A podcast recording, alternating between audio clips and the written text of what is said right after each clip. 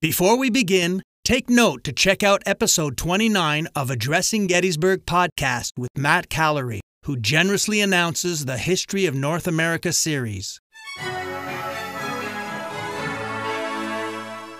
Welcome to the History of North America. I'm Mark Vinet. We're taking a break from our usual episodic fare for something very different. Esteemed podcaster Steve Guerra invited me on his show, Beyond the Big Screen, to discuss the Mel Gibson movie Apocalypto, set in Mesoamerica during the Aztec Empire and Mayan civilization. I hope you enjoy the interview. I am very happy to be joined by Mark Vinet of the History of North America podcast, and we are going to talk about the incredible movie Apocalypto from 2006. This is really truly one of the greatest movies of all time, at least in my opinion we are going to talk about the history and the real background behind this amazing movie. But before we get started, Mark, how, how are you doing today? I'm wonderful, Steve, and I'm really pleased to be part of this.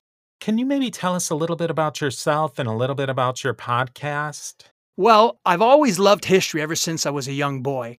And although I've greatly enjoyed traveling the world throughout my lifetime, North America remains my home and holds a special place in my mind, my heart, and my soul deep down. I've spent most of my life pursuing my passion for this part of the world as a historian, an author, professor, scholar, radio host, a lecturer, a videographer, a researcher, and uh, a passionate tourist. I've traveled everywhere throughout the continent. And now as a podcaster. I've chosen to present my podcast in a series of detailed episodes during which I attempt to inform, share, teach, and entertain my audience in a positive manner with the sweeping saga of the continent from its deep history origins to our present epoch. And for the purposes of my podcast, I define North America to include the USA, Canada, and Mexico. A lot of people define North America in different ways. You can include up to 30 countries, but I choose to explore the interesting and compelling and inspiring stories of these three great nations. Yeah, I think that's awesome. That's really something I've always been interested in learning more about is how all three of the, you know, the main countries, I guess you might say, of North America, how they fit together because they really do fit together in ways that seemingly they don't fit together. And I think that's a really awesome project. I strongly believe that the complete history of these three nations cannot be properly analyzed and understood without reference to the history of the other. Part of this saga also brings us to the, today's motion picture, which is set in the southernmost part of North America. Yeah, so I will set this up just a little bit before we dig in uh, into kind of the nitty gritty of this movie, but just kind of a 10,000 foot view. Um, Apocalypto is a movie set in approximately 1500 CE Mesoamerica. The film uh, was directed, written, produced, and uh, all of the above by Mel Gibson. The movie was released right after Mel uh, Gibson had a uh, famous drunk driving incident where he had an anti Semitic rant. And uh, that kind of cast a shadow over the movie. But so just to put that into a little bit of context as we go into the conversation, the movie was completely filmed using a Mesoamerican native language, commonly called Maya, which again we'll get in, or Mayan, which we'll get into a little bit more detail about that because that's a really interesting facet of the movie. The cast featured entirely Native American and or Mexican actors, including Rudy Youngblood, Dalia Hernandez, Raoul Trujillo, and many more. Uh, a lot of these actors uh, would be more well known uh, in Mexican film, oftentimes, um, than they would be in more um, of a US based film market. I think that this movie, to me, just to set the stage where I've come from with the movie, it really captures humanity in all of its best and its worst. I really feel like the, this movie was a masterpiece in storytelling. And as usual, we won't go through the movie scene by scene. And I highly suggest you watch this movie, listen to the episode, then watch the movie again. And uh, uh, I I was when I rewatched this movie in the last um, week. I think it's I've probably seen the movie a dozen times, and I get more out of it each time. So that's why I'm really glad, Mark, that you were uh, able to come on and discuss this movie. Uh, so I know I'll watch it again. But so, Mark, why don't you set us up a little bit about some of the background and the history of Mesoamerica and the Maya? The plot of this movie, Steve, isn't particularly original. It's it's a fast-paced chase movie in the end. Very few films are set in Mesoamerica, which is a historical region and cultural area that includes central and southern Mexico. It's an area that I examine in, in episodes 8, 9, and 11 of my own podcast. And within this region, I take a close look at the pre Columbian enlightened societies. Now, pre Columbian, of course, meaning what happened in North America before Christopher Columbus sailed in 1492.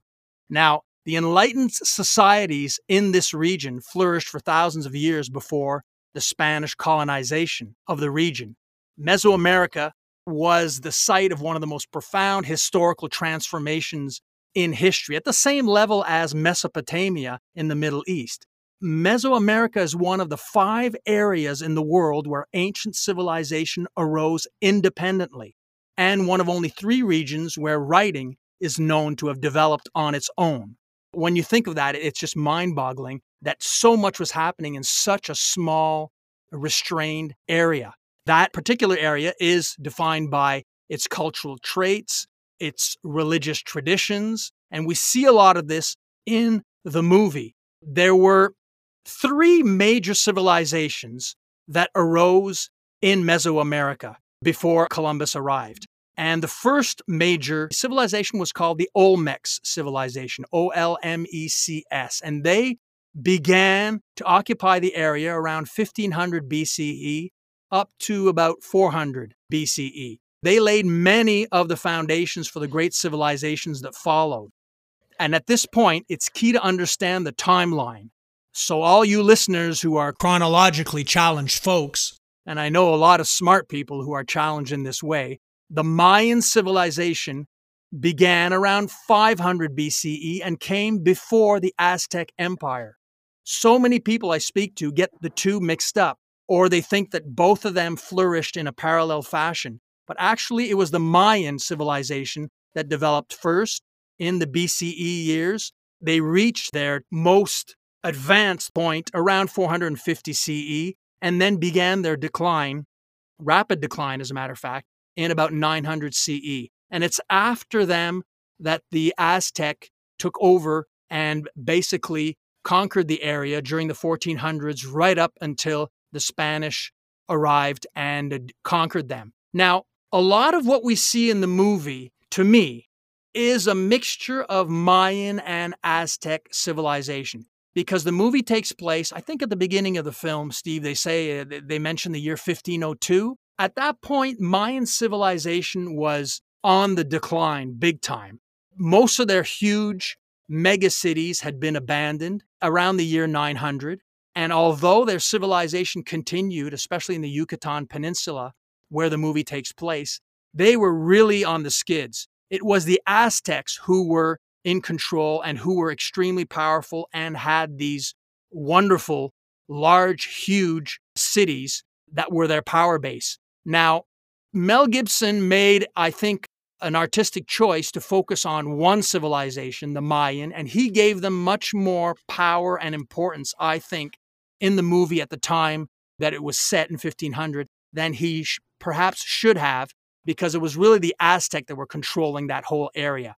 So he Hollywoodized the, the history a bit, but to great effect. Because, as you know, if, if a film just goes left and right in different directions, then the audience often has difficulty following. But when Mayan civilization began encountering difficulties in the ninth century, we still don't have an accepted theory that explains their collapse. But a lot of the reasons that have been proposed, we see in the movie. There's rebellion, there's civil war, there's overpopulation resulting in severe environmental degradation, and there's drought. All these things are hinted at in the movie with respect to what happened to the Maya hundreds of years before, that was also happening to the Aztec at this point in time. It's a big movie, and I think um, maybe a good place to start is that they kind of set up a juxtaposition between the village where um, the main character lives and the big city. And it's kind of a hero journey of the main character going from a village life that's really very hunter gatherer. And then they show this complicated and complex city. Was that kind of how the the society was organized back then? Were there bands of hunter gatherers living parallel to extremely sophisticated city dwellers? Yes, there were especially uh, during the uh, the Aztec years, the main city, the capital city, Tenochtitlan, was built and structured in a way that it was not controlling its territory by force, but more by allowing the cities to run themselves, uh, to be in control of their own internal affairs, but by giving tribute a few times a year to the uh, the capital city. So as long as they got their tribute, that's what was important to the Aztec. The Mayans had more of a hands on approach, and that included not only the villages, but also other city states. So, yes, that is a realistic way of presenting how the uh, civilization was structured. You had enormous, highly developed and advanced and sophisticated civilizations and prosperous cities alongside smaller villages. From what I've read, even the, over the course of you know my years of adulthood, you know, just picking up on articles here and there along the way of um, Mesoamerican archaeology, it seems to have drastically changed over the years and things that they thought for sure a couple of years ago get completely blown out of the water with new evidence what was the general character, I guess, of what we know, at least uh, as of today in 20, late 2020, early 2021? What do we know about the sophistication level of their cities and maybe a little bit of how they were organized?